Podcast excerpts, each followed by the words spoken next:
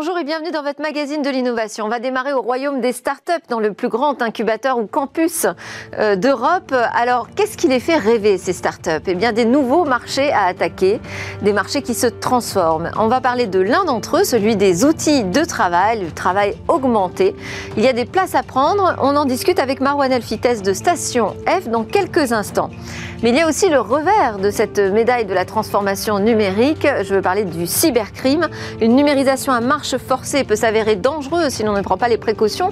Alors là, l'objectif est vraiment de faire prendre conscience des faits réels de la cybercriminalité. On aura des chiffres, on aura aussi un expert de terrain qui nous racontera comment ça se passe après une cyberattaque. Et puis nous retrouverons notre rendez-vous Game Business. Là, on va partir sur les jeux en monde ouvert avec leur succès, mais aussi leur déconvenus. Et puis nous conclurons par l'invention magnifique d'un télescope. Un télescope peut être idéal pour les amateurs d'astronomie, à la fois si simple et si intelligent. Mais tout de suite, place au Launchpad.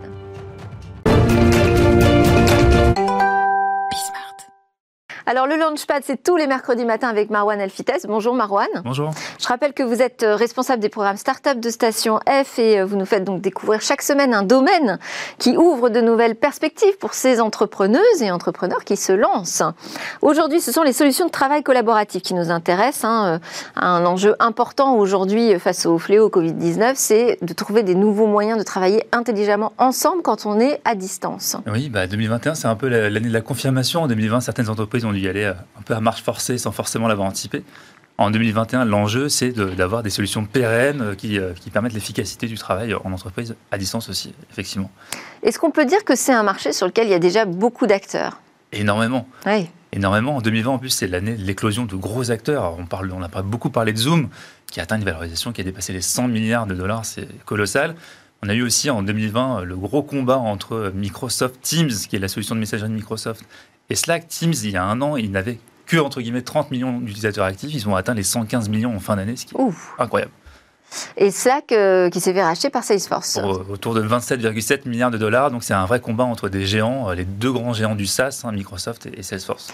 Alors du coup, euh, on se dit, bah, le paysage est un peu bouché. Est-ce qu'il reste des places? Bah, Effectivement, c'est un marché qui, qui qui est assez trussé sur certains segments, qui est assez spécialisé. On va avoir aussi des, outils de gestion de projet, Asana par exemple, Trello, euh, en plus des gros acteurs. Il y a quand même euh, quelques opportunités. Euh, on parlait notamment de, des gros, des GAFA notamment, qui sont, qui sont assez importants dans le secteur. Il y a beaucoup de startups aujourd'hui qui, naissent dans le giron de ces GAFA qui vont proposer des couches qui vont compléter leurs solutions. Et puis il y a aussi des gaps encore qui ne sont pas forcément très bien adressés. Dans une entreprise, vous allez avoir beaucoup de solutions de collaboration il y a peut-être encore un besoin sur l'orchestration, euh, la gouvernance de l'ensemble des solutions en entreprise. Oui, parce qu'on a les outils, on ne sait pas forcément encore comment bien se les approprier en entreprise, parce que ça touche aujourd'hui tous les secteurs d'activité, toutes les tailles aussi de société. Euh, donc il faut aussi trouver la bonne ergonomie, peut-être la killer app qui va faire que l'adoption euh, se fera spontanément. Et c'est là, vous pensez que les startups ont vraiment une place à prendre? Énormément, parce qu'effectivement, il ne suffit pas d'avoir une solution de collaboration pour que les euh, collaborateurs collaborent. Il faut pousser à l'adoption euh, en entreprise. Et puis nous, ce qu'on va voir à Station F, on va voir différents angles qui sont pris. On va voir des startups qui s'intéressent à la circulation des données entre différents départements. On va avoir des solutions purement RH, mais qui aussi euh, permettent l'engagement, la culture en interne. Et puis on va avoir des solutions d'orchestration et d'automatisation des solutions de collaboration. D'accord, donc c'est un, des outils de travail, mais finalement, il y a plusieurs domaines à l'intérieur. Euh, quand vous dites se développer dans le giron des GAFAM, ça veut dire quoi? Bah, vous allez pouvoir ajouter une, couche logicielle autour. Mais sans être, sans faire partie de l'entreprise. Sans faire partie de l'entreprise. Vous déployez un Microsoft Teams, par exemple, euh, super solution, utilisée par des millions de personnes aujourd'hui. Euh, ça reste un, environnement générique, qui n'est pas du tout adapté ou customisé aux environnements de collaboration qui sont propres à l'entreprise. Donc vous allez pouvoir ajouter une couche derrière pour euh, améliorer l'adoption en interne. Et pour ça, il faut travailler avec Microsoft? Il faut travailler parfois avec Microsoft, notamment pour avoir des certifications, euh, pour euh, s'assurer que Microsoft valide l'usage des données notamment et, et, apporte son tampon de oui, cette solution est bien compatible avec ma gamme Office par exemple. Et ça, c'est ce que vous constatez à Station F. Vous avez des, des startups qui se lancent comme ça sur ce créneau pour personnaliser, se spécialiser euh, avec un environnement qui est déjà existant et occupé par un GAFA c'est le cas, oui. Effectivement, on a notamment Salesteam qui, qui permet de le faire. Qui, euh, Alors Teams, pas comme euh, Microsoft Teams, mais Teams, T-I TIM, 16 teams TIM. M, ok. Et euh, effectivement, qui se greffent parfaitement à cet écosystème en croissance qui est Microsoft Teams. Et ce qu'ils vont faire, c'est qu'ils partent d'un constat, c'est qu'effectivement, chacun doit collaborer en entreprise. Euh, mais la collaboration n'est pas forcément automatique. Euh, ils vont du coup se greffer à cette solution Teams pour pouvoir provoquer des, des environnements collaboratifs. Alors, ils se définissent comme un moteur d'optimisation de processus collaboratifs en entreprise. Voilà. Et alors, comment ils s'y sont pris? Déjà, qui, qui est derrière cette start-up? Alors, deux fondateurs, classique, le duo, le développeur et le responsable business, donc Guillaume et Alexandre. Alors, ce qui est intéressant, c'est on a beaucoup de questions sur les, profils des fondateurs. Comment ils arrivent à, avoir une telle idée?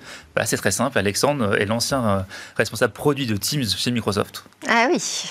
Il a aussi géré des commerciaux qui, du coup, géraient le déploiement de cette solution euh, sur le terrain. Et donc, c'est en, constatant ça euh, qu'il a vu qu'il y avait pas mal de, de pain, finalement, de challenge à adresser sur le déploiement. Ils sont, sont arrivés, du coup, à, à développer cette solution qui permet de de provoquer les environnements collaboratifs en entreprise. Et quand un Microsoft Teams, puisqu'il était en interne, s'aperçoit qu'effectivement il y a des points de friction, qu'il y a des choses qui fonctionnent pas bien chez le client, ils font rien, il se passe rien? Ah si, ils ont tout un écosystème de, partenaires, notamment intégrateurs en général.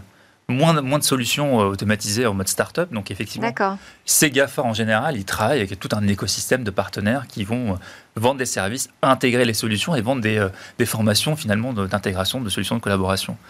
Et euh, le cas d'un, d'un, c'est ça qui est, super intéressant, c'est qu'ils vont automatiser ces, ces, environnements. On peut prendre quelques, quelques exemples. Vous êtes un, un, commercial, une commerciale en train de répondre à un appel d'offres qui vaut plusieurs millions d'euros. Je ne saurais pas faire, mais on va essayer, ok.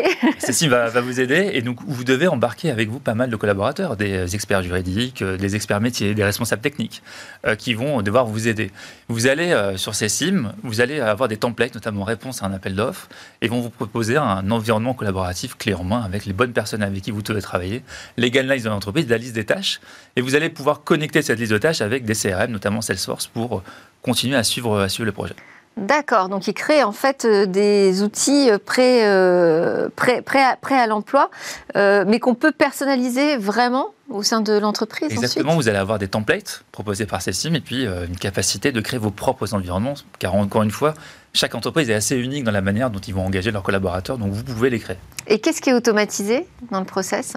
La création d'environnements, des chaînes de collaboration, avoir les bons collaborateurs, avoir les, les bonnes tâches à suivre dans des environnements, dans des, euh, des, cas qui se répètent, des scénarios qui se répètent à chaque fois. D'accord. Est-ce qu'il y a de l'intelligence artificielle dedans? Sans doute. Alors là, je ne suis pas rentré dans la stack software et, euh, et, infrastructure, mais effectivement, ça peut rentrer là-dedans. Oui. Ok, et alors, euh, donc là, aujourd'hui, ils ont une idée, ils travaillent sur ce projet, ils ont obtenu, j'imagine, les accréditations nécessaires auprès de Microsoft.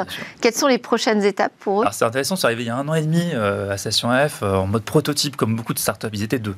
Maintenant, ils sont cinq, ils ont 15 clients en production sur différents continents, sur l'ensemble des continents même, et différentes tailles d'entreprise. Donc, ils vont de la petite entreprise à du grand compte et même du grand compte du CAC 40 en ce moment. Je ne peux pas forcément encore révéler les noms, mais ils sont en déploiement. Euh, différents enjeux, grossir l'équipe, euh, pouvoir aussi euh, lever faire une première levée de fonds en amorçage, c'est aussi un, gros enjeu, et puis suivre les tendances du marché. On parlait de solutions de collaboration, on parle de la croissance de Microsoft Teams, qui est aujourd'hui l'une des, des, solutions leaders, mais il y en a peut-être d'autres, il y en a sans doute d'autres qui vont grossir. Comment ils vont aussi s'intégrer à d'autres solutions, ne pas être trop dépendant uniquement d'un univers Microsoft, par exemple. Ah oui. Alors c'est très intéressant parce que ça permet euh, aussi euh, de voir qu'il y a des solutions françaises qui émergent, euh, qui peuvent prendre des parts de marché et donc il faut parier sur elles si on veut avoir une French Tech qui existe et qui grandit. Merci beaucoup Marwan Elfitet, responsable des programmes Startup de Station F. C'est l'heure de notre talk sur la cybercriminalité avec des faits et des chiffres. On s'intéresse au panorama de la cybercriminalité avec euh, Loïc Guézot, secrétaire général du CLUSIF, qui est le premier club professionnel des experts en sécurité des systèmes d'information et donc en cybersécurité en France. Et vous venez de publier le 21e panneau crime. Philippe Aymar également autour de cette table, expert informatique près de la Cour d'appel de Paris. Vous allez nous apporter une vision euh, terrain puisque vous intervenez dans le cadre d'enquête après des attaques. Également avec nous en visio, Jérôme Desbonnet, directeur de la sécurité et des opérations chez Euroclear. C'est un opérateur de la finance pour faire court, hein, euh, qui va pouvoir nous apporter lui une vision de ce qui se passe euh, en grande entreprise. Alors on va démarrer ensemble évidemment Louis Guézot puisque vous avez publié ce panneau crime, donc ce panorama de la criminalité. Le choc en 2020, puisqu'on fait le bilan de l'année qui vient de s'écouler, c'est les rançongiciels, clairement. Hein. Alors quand je dis le choc, c'est pas nouveau, mais c'est x4. Voilà. Euh, c'est pas un choc, c'est une vague qui continue de, monter et qui noie absolument les particuliers, mais de moins en moins, et de plus en plus les collectivités ou les grandes organisations, privées ou publiques. Et le chiffre clé de l'année 2020, euh, c'est euh, la vision de l'ANSI, qui indique qu'elle est intervenue quatre fois plus en 2020 qu'en 2019. L'ANSI, c'est l'agence centrale de sécurité, l'agence nationale, pardon, de sécurité des systèmes d'information, qui elle s'intéresse que aux administrations. Hein. Alors son périmètre est limité au réseau du gouvernement, à l'État, et puis surtout, euh, elle intègre aussi une partie du privé très importante, ce qu'on appelle les opérateurs d'importance vitale, donc les organisations dont l'arrêt pourrait porter atteinte à la souveraineté nationale. On peut citer les opérateurs télécoms, par exemple. Alors c'est une liste qui est euh, confidentielle défense, mais on peut imaginer ce que peut être un opérateur. Désolé pour euh, le confidentiel défense. Euh, donc quand on dit x4, 4 fois plus d'attaques par rançongiciel en 2020 qu'en 2019, c'est en plus sur un périmètre qui est limité. Voilà, alors les, les attaques ne sont pas forcément x4 en rançongiciel pur et dur, mais ce qu'on voit euh, de façon générale, c'est que le rançongiciel est devenu la menace principale pour les organisations. D'accord. Mais il y a aussi d'autres types d'attaques, euh, également soulignées par l'ANSI, mais qu'on a vu aussi au sein du CLUSIF. Il y a énormément de problématiques d'espionnage on en parle très peu, mais la course à l'information a été euh, primordiale en 2020, notamment à cause de l'environnement Covid, qui a aussi marqué euh, l'année 2020, euh, bien entendu. Mm. Et puis il y a aussi, et ça c'est plus du ressort de l'ANSI, des attaques qui sont de type quasi militaire, qui ont pour objectif de placer des charges informatiques qui pourront être détonnées à discrétion de l'attaquant, peut-être plus tard. Donc là, c'est ce qu'on appelle la cybercoercition. C'est une nouvelle forme de pression où le cyber est un peu comme le nucléaire, un outil de discussion stratégique. Ça, ce sont des, menaces très fortes. Euh, mais pour autant moins importantes en volume, j'imagine. En tout cas, on n'en entend pas souvent parler. Alors ça, c'est des attaques qui sont plutôt de classe étatique, donc ça reste sous le radar et ça fait aussi partie, intégrante des discussions diplomatiques qu'on peut avoir entre deux États, entre la France et euh, d'autres pays, euh, principalement hors d'Europe. Euh, on peut penser à la Russie, à la Chine ou même les États-Unis. On a reçu euh, Pascal Boniface euh, vendredi dernier, euh, qui est donc géopolitologue, et qui nous a montré ô combien effectivement le numérique était au cœur des conflits internationaux aujourd'hui. Et donc la cybersécurité en, fait partie de ses préoccupations. Alors, Philippe et Marc, je disais que vous alliez nous apporter une vision terrain. Donc, vous, vous intervenez, pour qu'on comprenne, en entreprise, après une cyberattaque, dans le cadre d'une enquête oui, donc lorsqu'il y a une attaque, les équipes informatiques et, les équipes de sécurité interviennent pour remettre l'entreprise en sécurité. Et puis, en même temps, il y a organisé tout le, tout le dispositif procédural qui va aller après l'attaque. Donc, il y a des relations avec des partenaires organisés, avec l'assureur, avec euh, l'actionnaire, avec la CNIL parfois. Euh, et ces opérations-là, il va falloir les organiser. Donc, la première étape, c'est de collecter de la preuve. C'est rechercher l'information qui permet de caractériser les faits de façon objective. Donc la rechercher, la mettre en sécurité. C'est une des missions de l'expert. Et pour ça, il intervient avec un huissier, puisque l'huissier, c'est la force probante dans le dispositif légal français. L'expert de justice amène la compétence. Ça veut dire que l'entreprise porte plainte? Comment ça se passe concrètement une fois qu'une entreprise est attaquée et qu'elle veut récolter des preuves et donc euh, faire appel à vos services? La plainte n'est pas nécessaire. C'est-à-dire que euh, euh, faire appel à un huissier, à un expert, c'est une disposition amiable. C'est-à-dire que l'entreprise dit j'ai intérêt à préserver la preuve. Donc je vais solliciter euh, une équipe huissier expert pour collecter la preuve, la mettre en sécurité et éventuellement c'est développer une analyse critique. C'est-à-dire de dire, tiens, est-ce que ce qu'on a trouvé, ça caractérise quelque chose de délictueux est-ce que ça caractérise quelque chose de grave, qui a des conséquences? Et sur qui ça a des conséquences? C'est-à-dire comment ces, ces conséquences se répercutent sur les tiers et qui en est la cause? Est-ce que c'est mon prestataire Le jeu des responsabilités. Et, c'est là qu'on arrive, et c'est là que les enjeux se placent pour l'entreprise. Et ça, c'est pas nécessairement pénal. Oui, alors j'imagine que vous voyez passer très peu de procédures pénales finalement hein, dans ces cas-là. Alors, je suis, je suis, je suis expert, euh, je suis expert après la cour d'appel, donc je peux être sollicité par un juge d'instruction pour éclairer un dossier. Donc je vois passer des procédures pénales. Donc il y en a? Quel, est le volume? Vous pouvez l'estimer? C'est euh, difficile. je, suis un, individu dans, un dispositif complexe. Hein. je ne peux pas donner de statistiques. Alors, on va donner la parole à Jérôme Desbonnets, qui, euh, lui, est directeur de la sécurité des opérations chez Euroclear. Euh, j'imagine que euh, des événements de cybersécurité, vous en croisez beaucoup. on dit que cette crise, que le fléau même, Covid-19, a été un accélérateur de la transformation digitale, mais aussi peut-être de l'insécurité. Quel est votre sentiment sur cette question déjà? Est-ce qu'on doit s'inquiéter d'une numérisation à marche forcée en entreprise? Alors s'inquiéter, pas forcément. Il faut euh, faire ça de la bonne manière. Euh, néanmoins, si on veut revenir sur le, Covid comme étant un vecteur d'attaque, c'est effectivement vrai où on a vu une augmentation euh, des attaques de type phishing ou autre, donc des, attaques via mail principalement portant et surfant sur la, vague du Covid pour tenter des, intrusions dans les entreprises. Euh, c'est parce que quand on, quand on est une grande organisation, on travaille beaucoup avec des tiers, justement, puisque on, commençait à dire qu'on va chercher les responsabilités, d'où vient euh, l'attaque, elle n'arrive pas forcément directement. Et donc, plus on travaille avec euh, un écosystème qui se numérise, plus on, accroît les risques peut-être. Est-ce que les conseils d'administration, les comités exécutifs ont aujourd'hui pleine conscience des risques cyber? Alors je pense que ça va dépendre de la maturité des, entreprises et de leur euh, périmètre d'activité. Euh, en tout cas, euh, mon comité exécutif est tout à fait au fait des choses et très attentif à ce qui se passe sur le, plan cyber, surtout vis à -vis de notre écosystème. Euh, donc euh, nous, surveillons les activités cyber qui nous concernent, mais aussi qui peuvent concerner notre écosystème pour éventuellement nous en protéger si un, partenaire, un client ou autre, est lui-même attaqué et donc peut euh, avoir un impact sur nos propres systèmes et nous utiliser, on va dire, par rebond pour atteindre l'intégralité de, de l'écosystème. Donc nous avons vraiment des, une très grosse surveillance sur ces aspects-là. Alors Loïc Guézot, euh, je disais qu'on allait euh, parler des faits. Il y a eu euh, des inculpations en 2020 il y a eu quelques inculpations en 2020, un peu partout dans le monde. on a notamment des Nigérians, un gang d'arnaqueurs par la messagerie, qui a été arrêté par Interpol. Donc ça, c'est une grosse opération, puisque derrière, c'est des centaines de millions de dollars de fraude partout dans le monde qui, ont, euh, qui sont remontés vers ces, vers ces fraudeurs.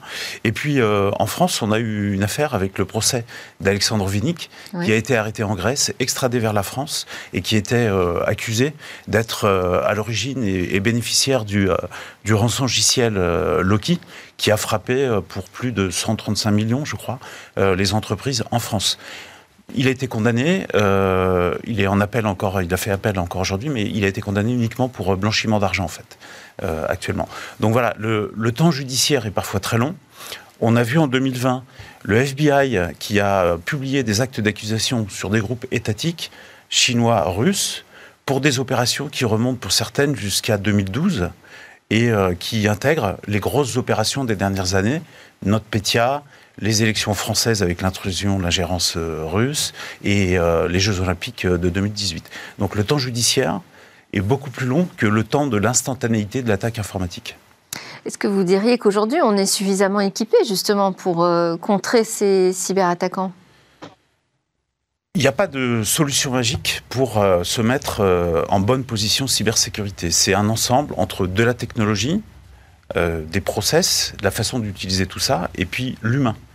Et, progressivement, peut-être qu'il y a 30 ans, on était très ciblé, très orienté sur des problèmes technologiques. Et puis progressivement aujourd'hui, on voit bien qu'on bascule sur l'humain. Ce que disait euh, Jérôme Desbonnets est très intéressant, puisque les attaquants aujourd'hui, bon, s'il y a une faille dans l'architecture technique, ils vont la prendre. C'est un portail ouvert, aucune raison d'hésiter. Mais ils sont de plus en plus sur les couches hautes applicatives, donc sur l'humain, via le mail et via l'écosystème dans lequel vous travaillez. Si vous êtes le PDG d'un groupe du CAC 40 et que vous recevez un mail qui semble venir d'un de vos homologues du CAC 40 qui vous demande euh, d'accélérer une opération ou, pourquoi pas d'initier un virement, on est dans le cas de, ce qu'on appelle fraude au président. Et ça marche, parce que là, on est en confiance entre deux, deux équivalents qui se parlent par mail et qui ont un sentiment de proximité, alors qu'ils sont en danger maximum. Arnaque, fraude au président, gros virement. Et puis après, il faut appeler un expert judiciaire et éventuellement la police pour essayer de récupérer l'argent si c'est encore possible. Alors justement, on a un expert euh, judiciaire autour de la table. Philippe et Marc, quand vous arrivez comme ça dans les entreprises qui ont été victimes d'attaques, qu'est-ce que vous constatez? Il y a des erreurs qui ont été commises euh, et quelles seraient du coup vos recommandations? Oui, le, il y a des, il y a pas forcément, enfin il y a des, il y a des fautes d'inattention. Oui. Donc le, il peut y en avoir euh, au niveau du paramétrage de la sécurité des systèmes. Ce que j'ai pu observer dans certains cas, c'est que le BABA des bonnes pratiques n'était pas appliqué. Donc là, c'est important que euh, l'entreprise soit sensibilisée, que la direction informatique soit sensibilisée au dossier et fasse son travail. Donc il y y a des réseaux de prestataires. L'ANSI, par exemple, gère un réseau de professionnels agréés. C'est une bonne mesure que, que, que de vérifier ça. Donc déjà la base, déjà la vérifier base, son système de sécurité. Vérifier le système de sécurité. Est-ce qu'il y a des remontées de logs Est-ce que les alertes connues sont, sont surveillées? Est-ce qu'il y a une sensibilité à, euh, à la normale? Tiens, euh, tu m'appelles à minuit, euh, je reçois un mail à minuit pour un truc urgent, est-ce que je devrais alerté ou pas? Et ensuite, une fois que l'attaque a eu lieu, euh, donc vous, votre job, ça va être de récolter des preuves. Euh, Est-ce qu'il y a des choses à ne pas faire justement? On sait que sur une scène de crime classique, euh, il ne faut pas mettre ses empreintes partout dans la pièce, par exemple. Est-ce que en matière de cyberattaque, de la même façon, quand vous arrivez, vous vous dites ah non, pourquoi ils ont touché à ça Pourquoi ils ont fait ça Est-ce qu'il y a des, précautions à prendre une fois qu'on a été attaqué pour laisser l'expert pouvoir travailler correctement? Là, là, il y a un compromis, il y a un compromis à gérer entre la sûreté de la preuve et la disponibilité des systèmes. C'est-à-dire que s'il faut empêcher tout le monde de travailler pendant deux jours pour que l'expert ait le temps de collecter, de faire des copies de tous les disques durs pour avoir une preuve parfaite, ça peut être insupportable. Donc là, il y a des priorités dans, dans les actions à mener. Donc le, et et j'ai pas de j'ai pas de recette à vous donner. D'accord. C'est du cas par cas C'est du cas par cas. C'est de regarder quels sont les systèmes dans l'entreprise. Il y a des systèmes qui sont, qui sont pérennes et à valeur probante. Par exemple, si on a les logs qui sont hébergés chez Office 365, comme c'est le cas dans, dans, dans beaucoup d'entreprises, on sait qu'ils vont être gardés pendant plusieurs dizaines de jours. On sait qu'ils euh, ont une valeur probante parce que c'est difficile d'aller bricoler sur les systèmes de Microsoft. Donc là, on n'est pas obligé d'agir tout de suite. En revanche, c'est un ordinateur qu'on sent être le vecteur de l'attaque. Là, c'est important de l'isoler, de prendre une image du disque, et puis après, de laisser les équipes de sécurité faire ce qu'elles ont à faire, qui est d'en mettre à zéro s'il faut, de euh, de nettoyer, d'identifier le, le, virus pour pouvoir le remettre dans les bases de détection et, euh, et éviter d'être attaqué par la même chose. Et on trouve facilement des traces, on arrive facilement à remonter euh, aux origines de l'attaque? C'est, je pense. Tout cybercriminel laisse sa patte? Je ne saurais pas dire, moi je peux, je peux parler que de celles que j'ai réussi oui. à trouver, celles que j'ai pas réussi à trouver. Euh, et c'est combien de temps C'est ça, mais est-ce que c'est difficile? Est-ce que c'est un travail euh, qui prend du temps Ou est-ce que finalement, euh, il y a tellement d'attaques qui sont lancées sur le marché que euh, peu de précautions sont prises par les attaquants pour euh, masquer leurs traces? Le. Le Guizot, hein, si vous voulez réagir. Ouais. Moi, moi, ce que, ce que enfin, mon sentiment, c'est qu'il faut avoir de la chance. Hein. C'est-à-dire que, ouais. on, et oui, on, on, arrive dans une entreprise, les endroits où il y a de l'information, il y en a plein. Ouais. C'est-à-dire qu'on va trouver le log de la machine, le log du serveur, le log du serveur de mail. Donc il y a, il y a des gisements d'informations dans tous les sens. Hein. Et euh, si l'entreprise est, est, est, vaguement conséquente, c'est, euh, on se retrouve rapidement avec des centaines de mégas de données euh, à analyser. Donc, le, donc pour retrouver là-dedans euh, une histoire, un indice, euh, un fil, il faut avoir de la chance. Alors la chance, euh, oui, ça peut contribuer. C'est une qualité professionnelle, on dit. Hein. Ça peut faire partie de. C'est voilà, c'est savoir où chercher et avoir déjà un peu de le plus possible d'expérience pour pouvoir aller euh, chercher. Donc il y a ce qu'on appelle aussi maintenant euh, des méthodes sur des bases d'indicateurs de compromission, qui sont des sortes de, de traces numériques qu'on peut associer, attribuer à un groupe, un groupe d'attaquants. Donc à partir de là, on va essayer de reconstituer l'histoire et puis ensuite, ces informations-là, bien sûr, quand on est en pleine crise, on les partage avec la communauté, avec les experts, pour essayer d'avoir des, de meilleures indications, pour aller encore plus chercher là où il faut aller chercher. Mais quoi qu'il en soit, c'est du numérique, donc il y, y a deux choses à retenir. Il n'y a rien de plus simple que de faire un copier-coller d'un outil d'attaque. Et donc, c'est pas parce qu'on le trouve que c'est effectivement l'attaquant d'origine qui a créé cet outil qui est derrière l'attaque à l'instant T euh, ici. Mhm. Mais en même temps, il faut savoir qu'il n'y a pas d'action numérique sans interaction avec les systèmes. Et donc, il y a génération de traces. Et après, ça va être toute la difficulté de faire la part des choses entre euh, ces volumes très importants de traces et celles qui vont montrer que peut-être là, on a une connexion depuis un équipement sur lequel on peut aller faire une analyse complémentaire et remonter vers euh, une source préalable d'infection ou d'attaque des enquêtes euh, donc très euh, sérieuses et compliquées. Compliquées. Euh, Jérôme Desbonnets, si on parle un peu budget, puisque vous êtes responsable sécurité, vous dites que au comité exécutif, tout le monde a conscience, pleinement conscience des dangers. Comment on fait pour défendre un budget cyber? Parce que finalement, on peut se dire, mais c'est un puissant fond, on est attaqué en permanence. Effectivement, et ça, c'est un vrai sujet euh, systématique, je dirais, dans, toutes mes réunions euh, avec le, comité exécutif. Euh, ce que l'on peut retenir, c'est surtout le, le coût de ne rien faire est potentiellement beaucoup plus élevé. Et là, les faits, l'actualité l'a démontré, continue de le démontrer et va encore continuer de le démontrer pendant longtemps. ensuite, il faut pouvoir mesurer l'efficacité de la cybersécurité et là, il y a des, frameworks, des, méthodologies, on va dire, euh, qui permettent d'évaluer notre niveau d'efficacité par rapport aux standards du marché, par rapport aux best practices, euh, pour qualifier la qualité de notre investissement. Et, toutes les discussions est en général tournées vers ces aspects-là euh, et positionner l'investissement là aussi sur la bonne structure qui peut être la gouvernance de la sécurité, mais toutes les solutions de protection, mais aussi la détection et la rémédiation, euh, dont on a déjà beaucoup parlé euh, précédemment. Et la rémédiation, surtout avec euh, l'intégration avec l'écosystème, pour faire en sorte qu'au final, on continue de délivrer notre service malgré une situation de crise.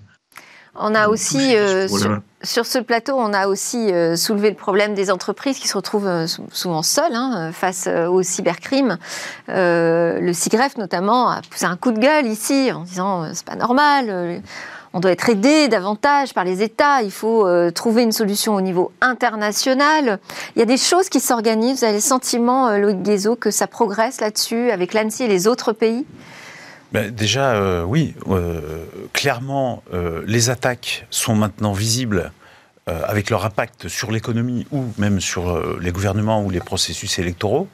Donc, par exemple, en Europe, c'est un sujet qui est porté par le commissaire européen Thierry Breton, qui maintenant se positionne sur ces aspects d'autonomie, de, souveraineté numérique au niveau européen. Donc, ça a été souligné par l'ANSI pendant le, le dernier panocrime hier il n'y aura pas de bouclier européen. On ne va pas être dans une bulle cyber qui va nous couper du mhm. monde. Mais il y a une volonté euh, de coopération, notamment au sein de l'Europe, pour faire en sorte qu'il existe euh, des dispositifs d'assistance mutuelle, de, partage d'informations et donc euh, de création de forces européennes contre les intrusions, les attaques informatiques qui viennent de l'extérieur.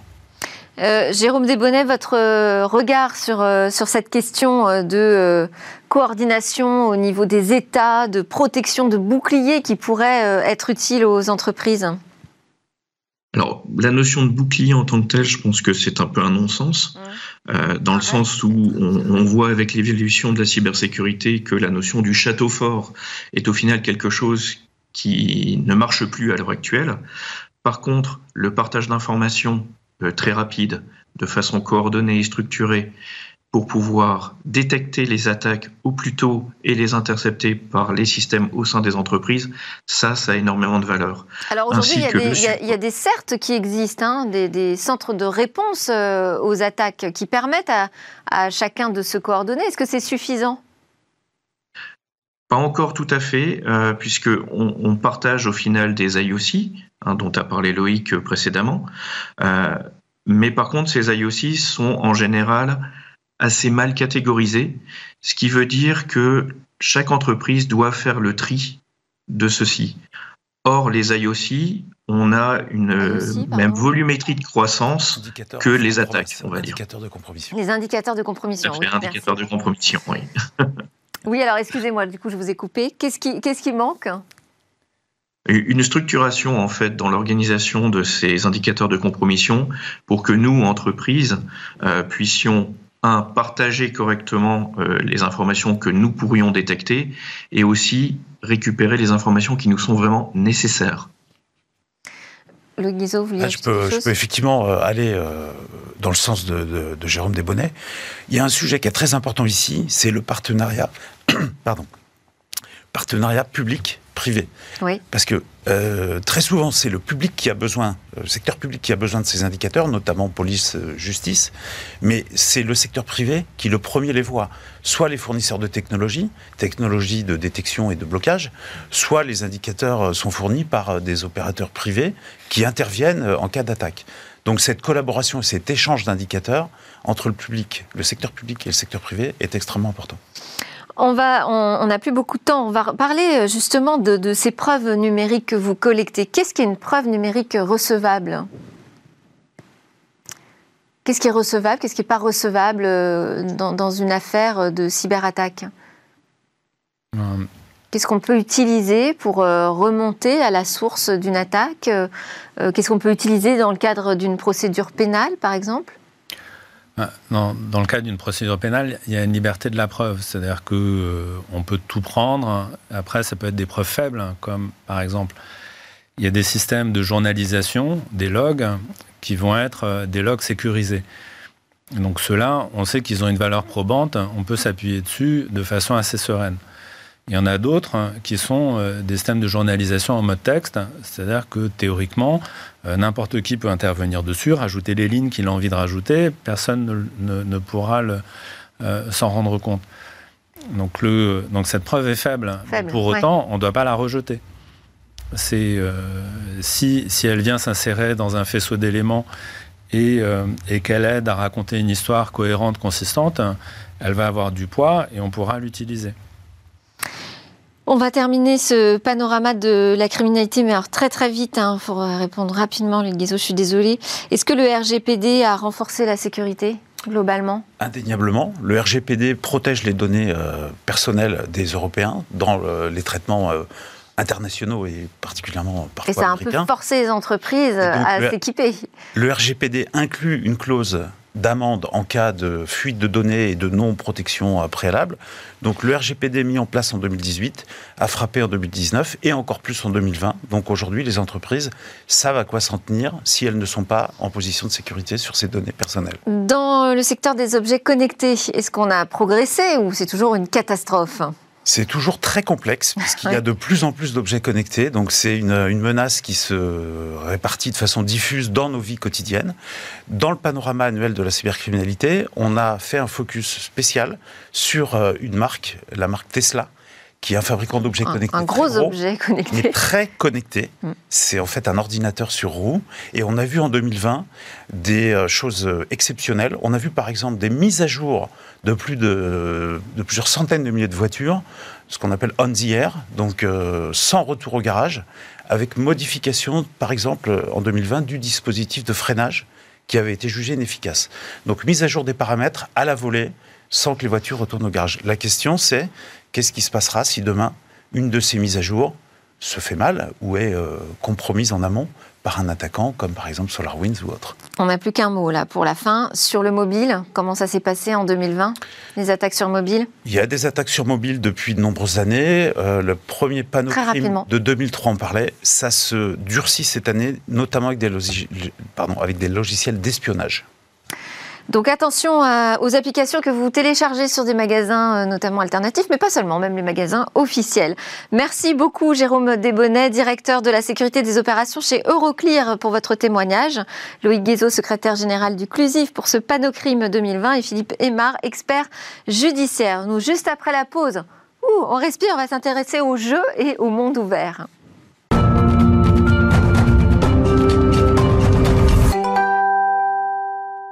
Nous sommes de retour sur le plateau de Smartech pour parler de game business. Bonjour Guillaume Monteux. Bonjour Delphine. Je rappelle que vous êtes le président de Gatsby, société spécialisée dans l'in-game advertising et désormais chroniqueur fidèle dans Smartech, on peut le dire. Donc cette semaine, vous voulez nous parler des jeux en monde ouvert et revenir aussi sur la déconvenue du jeu Cyberpunk. Cyberpunk 2077. Cyberpunk 2077. Faire un bon jeu, Delphine, on l'a déjà dit, c'est très compliqué. Il faut une bonne direction artistique, il faut un bon scénario, il faut une bonne prise en main, que les règles soient compréhensibles simplement, une bonne durée de jeu et finalement un, bon gameplay. Il faut que le jeu soit fun, qu'on ait envie d'y jouer parce que devant un jeu, on n'y est pas comme devant un film pendant une heure ou deux, on y est pendant des dizaines d'heures. Donc c'est compliqué. Et c'est d'autant plus compliqué que qu'est-ce que c'est qu'un bon jeu? Peut-être que vous, vous allez bien aimer le Scrabble, moi je vais bien aimer Minecraft, ou peut-être l'inverse. Ça dépend de, chacun et de, chacune. Il y a une catégorie de jeux solo qui fait à peu près l'unanimité. Euh, aujourd'hui, c'est la catégorie des jeux en monde ouvert. Alors, qu'est-ce que c'est qu'un jeu en monde ouvert? C'est un jeu dans lequel vous allez pouvoir vous balader, vivre votre vie, être libre de faire à peu près ce que bon vous semble, et ce, indépendamment des contraintes qui sont imposées par l'histoire du jeu. Alors, je vais vous expliquer un petit peu comment est-ce qu'on en est venu là. Il y a une quarantaine d'années, les jeux dans lesquels vous alliez sauver des princesses euh, enfermées dans des châteaux, ça ressemblait plutôt à ça. Vous voyez, euh, c'est des jeux dans lesquels on va pas partout, on suit une suite totalement linéaire de, tableaux qui ont été designés par, par la direction artistique, en l'occurrence de Nintendo, et on, a, on suit une succession de, de niveaux. On peut, ne on peut pas faire autre chose que ça. Et euh, le challenge qui nous, qui nous est proposé, c'est de battre chacun de ces niveaux. Bon. Ça, c'est du 2D. Dans le monde 3D, euh, il y a exactement la même chose. Je vais prendre un exemple. C'est un jeu de sport qui s'appelle Steep, fait par Ubisoft, euh, dans lequel, voilà, pour progresser en ski, en l'occurrence là en surf, ben voilà, il faut suivre, il faut dévaler des, pistes successivement, si vous voulez, et, euh, proposées par le jeu. Donc ça, c'est la première étape. Deuxième étape, c'est les jeux dans lesquels vous avez l'impression d'être libre, en fait, vous, n'êtes pas libre du tout. C'est des jeux comme Uncharted, c'est des jeux comme euh, The Last of Us, où euh, les décors sont somptueux, vous avez l'impression de pouvoir aller un peu partout, mais dès que vous vous éloignez un petit peu de la trame principale, ben, vous êtes bloqué par des, feuilles un peu hautes qui vous empêchent de passer, ou des ravins infranchissables. Bon, je mets dans la même catégorie que ça les, jeux comme Animal Crossing, où vous avez aussi l'impression de faire plein de choses, mais in fine, vous allez commencer par secouer les arbres pour euh, chercher des pêches, pour aller chercher du bois, et vous allez chercher, chasser des euh, insectes. Bref, sur une séquence orchestrée par les auteurs du jeu. L'étape d'après, dans le monde ouvert, c'est les jeux dans lesquels vous avez une histoire principale, des quêtes principales, et puis des quêtes secondaires que vous pouvez faire ou ne pas faire. C'est des jeux comme Bioshock, comme euh, euh, la série Horizon, c'est des, jeux comme Death Stranded. Euh, et puis, vous les faites, vous les faites pas, vous avez, une certaine liberté. D'ailleurs, le fait de faire des quêtes secondaires peut, peut avoir des influences sur la quête principale. Mais voilà, on, est dans des jeux où vous avez, entre guillemets, des choix. Je ne parle pas des jeux en branchement, qui sont des jeux bien typés, sur lesquels d'ailleurs on reviendra, comme euh, Detroit, Detroit Becomes Human ou Life is Strange. Ça, ça c'est pas ça. C'est des jeux dans lesquels voilà, il y, a une histoire principale et vous pouvez, à certains moments, faire des quêtes et éventuellement y revenir plus tard. L'open world, ce sont des jeux comme Zelda, comme Minecraft, comme GTA V, comme Red Dead Redemption. Vous avez une histoire principale, mais vous pouvez passer des heures, des dizaines d'heures à euh, aller dans une zone, chercher un cheval, chercher une voiture, chercher une arme, etc. Vous pouvez en fait vivre votre vie. Vous avez un espèce de sentiment de liberté. D'ailleurs, dans ces jeux s'organisent des choses qui sont complètement folles et pas prévues par les auteurs des jeux. Par exemple, dans Red Dead Redemption, vous avez sur YouTube, euh, voilà, des, des, des, des, kills de, de, de, PNJ euh, absolument, absolument incroyables. Vous avez dans Minecraft des constructions qui sont complètement folles et euh, typiquement, ils ont, ils ont recréé le Titanic, ils ont recréé des villes de Game of Thrones. Voilà, c'est c'est assez, assez impressionnant. Je terminerai un petit peu cette, cette virgule sur les open world par les open world en VR, puisque en VR, vous pouvez aller dans des musées, vous attarder euh, sur une œuvre et moins sur une autre, et là aussi avoir un sentiment de, liberté et de choix. Vous pouvez aller dans des, dans des paysages complètement magnifiques et vous balader. Enfin, vous pouvez aller dans des stations spatiales, euh, monter en haut de l'Everest, faire tout un tas de choses en VR dans le marché des open world. Alors, on va terminer justement sur cette taille du marché que représentent euh, les jeux en monde ouvert. Ah, c'est beaucoup d'investissement, les jeux en monde ouvert. Parce qu'il faut créer ces fameux mondes, et il faut créer des, mondes gigantesquissimes. Et puis, il faut aussi les alimenter, c'est-à-dire créer des événements et ou donner des, capacités aux joueurs pour quand même y faire quelque chose dans, dans ces endroits. Donc, ça coûte très cher. Mais ça rapporte énormément d'argent. Je, vais prendre encore une fois une comparaison avec le, monde du cinéma. Le, nombre de films qui ont rapporté plus d'un milliard euh, à, leurs auteurs, il y en a cinq. Pas énorme. Mm. Bah, regardez les jeux en monde ouvert. GTA V a rapporté plus de 6 milliards de dollars à Rockstar. Red Dead Redemption a rapporté plus de 2 milliards de dollars à Rockstar. Minecraft a rapporté plus de 4 milliards de, de, de, à, Microsoft. Et il n'y a pas que l'argent qui est rapporté aux éditeurs. Je prends un exemple comme par exemple Microsoft Flight Simulator 10. En fait, ce jeu, il, il génère plus de 2,5 milliards de dollars à la chaîne de valeur du monde du jeu euh, vidéo, notamment en hardware, en joystick un peu spéciaux, en siège baqué euh, pour avoir l'impression d'être dans d'être dans un espèce de cockpit. Bref, ça génère énormément d'argent. On va s'arrêter là-dessus. Euh, j'imagine que vous allez nous parler euh, la prochaine fois euh, du projet d'Ubisoft. Oui, alors la prochaine fois, je vais vous parler d'Ubisoft et je vais aussi parler d'un énorme ratage qui s'appelle Cyberpunk 2077. Ah oui, parce qu'on l'avait annoncé, mais on n'a pas le temps. On l'avait annoncé, on n'a pas le temps, mais vous allez voir, c'est assez, j'ai envie de dire, presque grotesque. Voilà.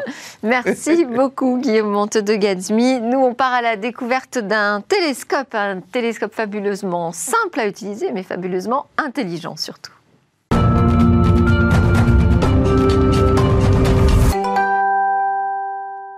Et si demain l'observation des astres devenait vraiment accessible à tout le monde? Bonjour Cécilia. Bonjour Delphine. Aujourd'hui, on est vraiment dans votre domaine de prédilection. Oui, puisqu'on parle d'astronomie et je vous présente, alors j'en suis très contente aujourd'hui, une belle innovation, c'est un télescope, mais un télescope comme vous n'en avez jamais vu. Euh, celui-ci, tout le monde peut l'utiliser. Euh, il s'appelle Vespera, il a été fabriqué par la start-up française Vaonis. Et on a déjà parlé de cette start-up parce que euh, elle a déjà révolutionné en quelque sorte le monde de l'astronomie avec son précédent euh, modèle Stellanis qui a remporté plusieurs prix et qui a même été exposé au MoMA de New York. Mais il était plus lourd, 10 kilos et plus cher, 4500 dollars. Ici, on parle d'un produit autour des 1000 dollars. et donc, on va euh, avoir un vrai produit qui va être accessible au grand public parce qu'il tient dans un sac à dos. Surtout, euh, cet objet, on a juste à le poser euh, sur le sol, déplier le trépied, appuyer sur un bouton start, et là, le GPS qui va être intégré au télescope va tout de suite repérer où on se trouve par rapport au ciel, et ensuite tout se passe depuis l'application. C'est-à-dire qu'on va déplacer le télescope depuis l'application Mais en fait, il va le faire tout seul. C'est ça qui est formidable avec ce télescope. Grâce à la géolocalisation, euh, l'application va vous indiquer eh bien, les constellations, les nébuleuses, tous les objets célestes qui vont se trouver juste au-dessus de votre tête. Elle va choisir en fait parmi un catalogue de 500, 500 euh, objets euh, déjà référencés. Ensuite, eh c'est à vous de choisir ce que vous voulez voir sur l'interface. Si par exemple vous voulez voir, imaginons la nébuleuse de l'hélice, qui est la plus proche nébuleuse de la Terre, eh bien vous vous allez la sélectionner sur l'application.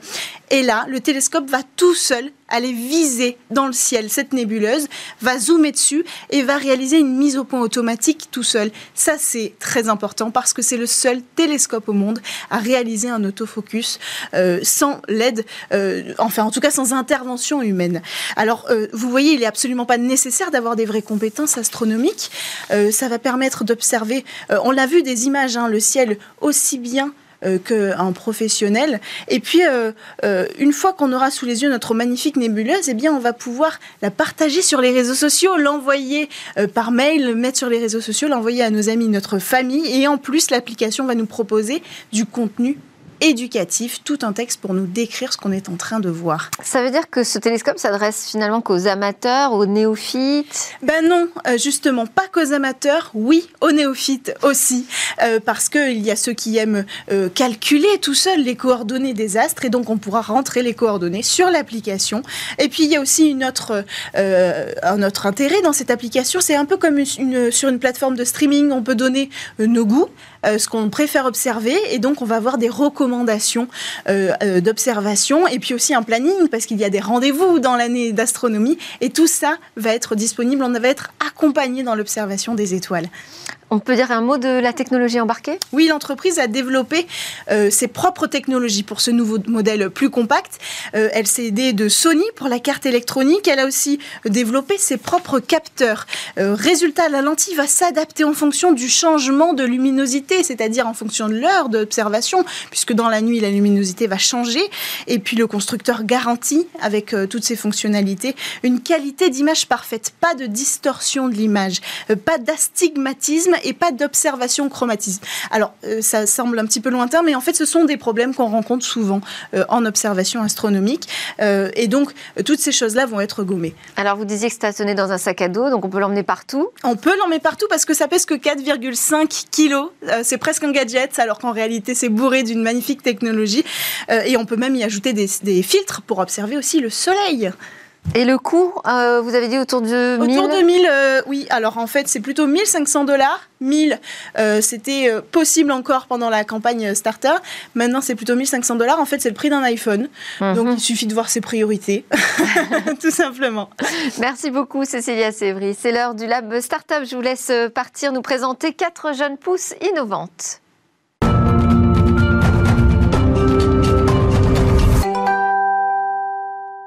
Merci à tous de nous avoir suivis. J'espère que vous aurez apprécié, comme moi, ces nouvelles réflexions sur euh, le monde numérique. On se retrouve demain pour de nouvelles discussions sur la tech. En attendant, je vous souhaite une excellente journée.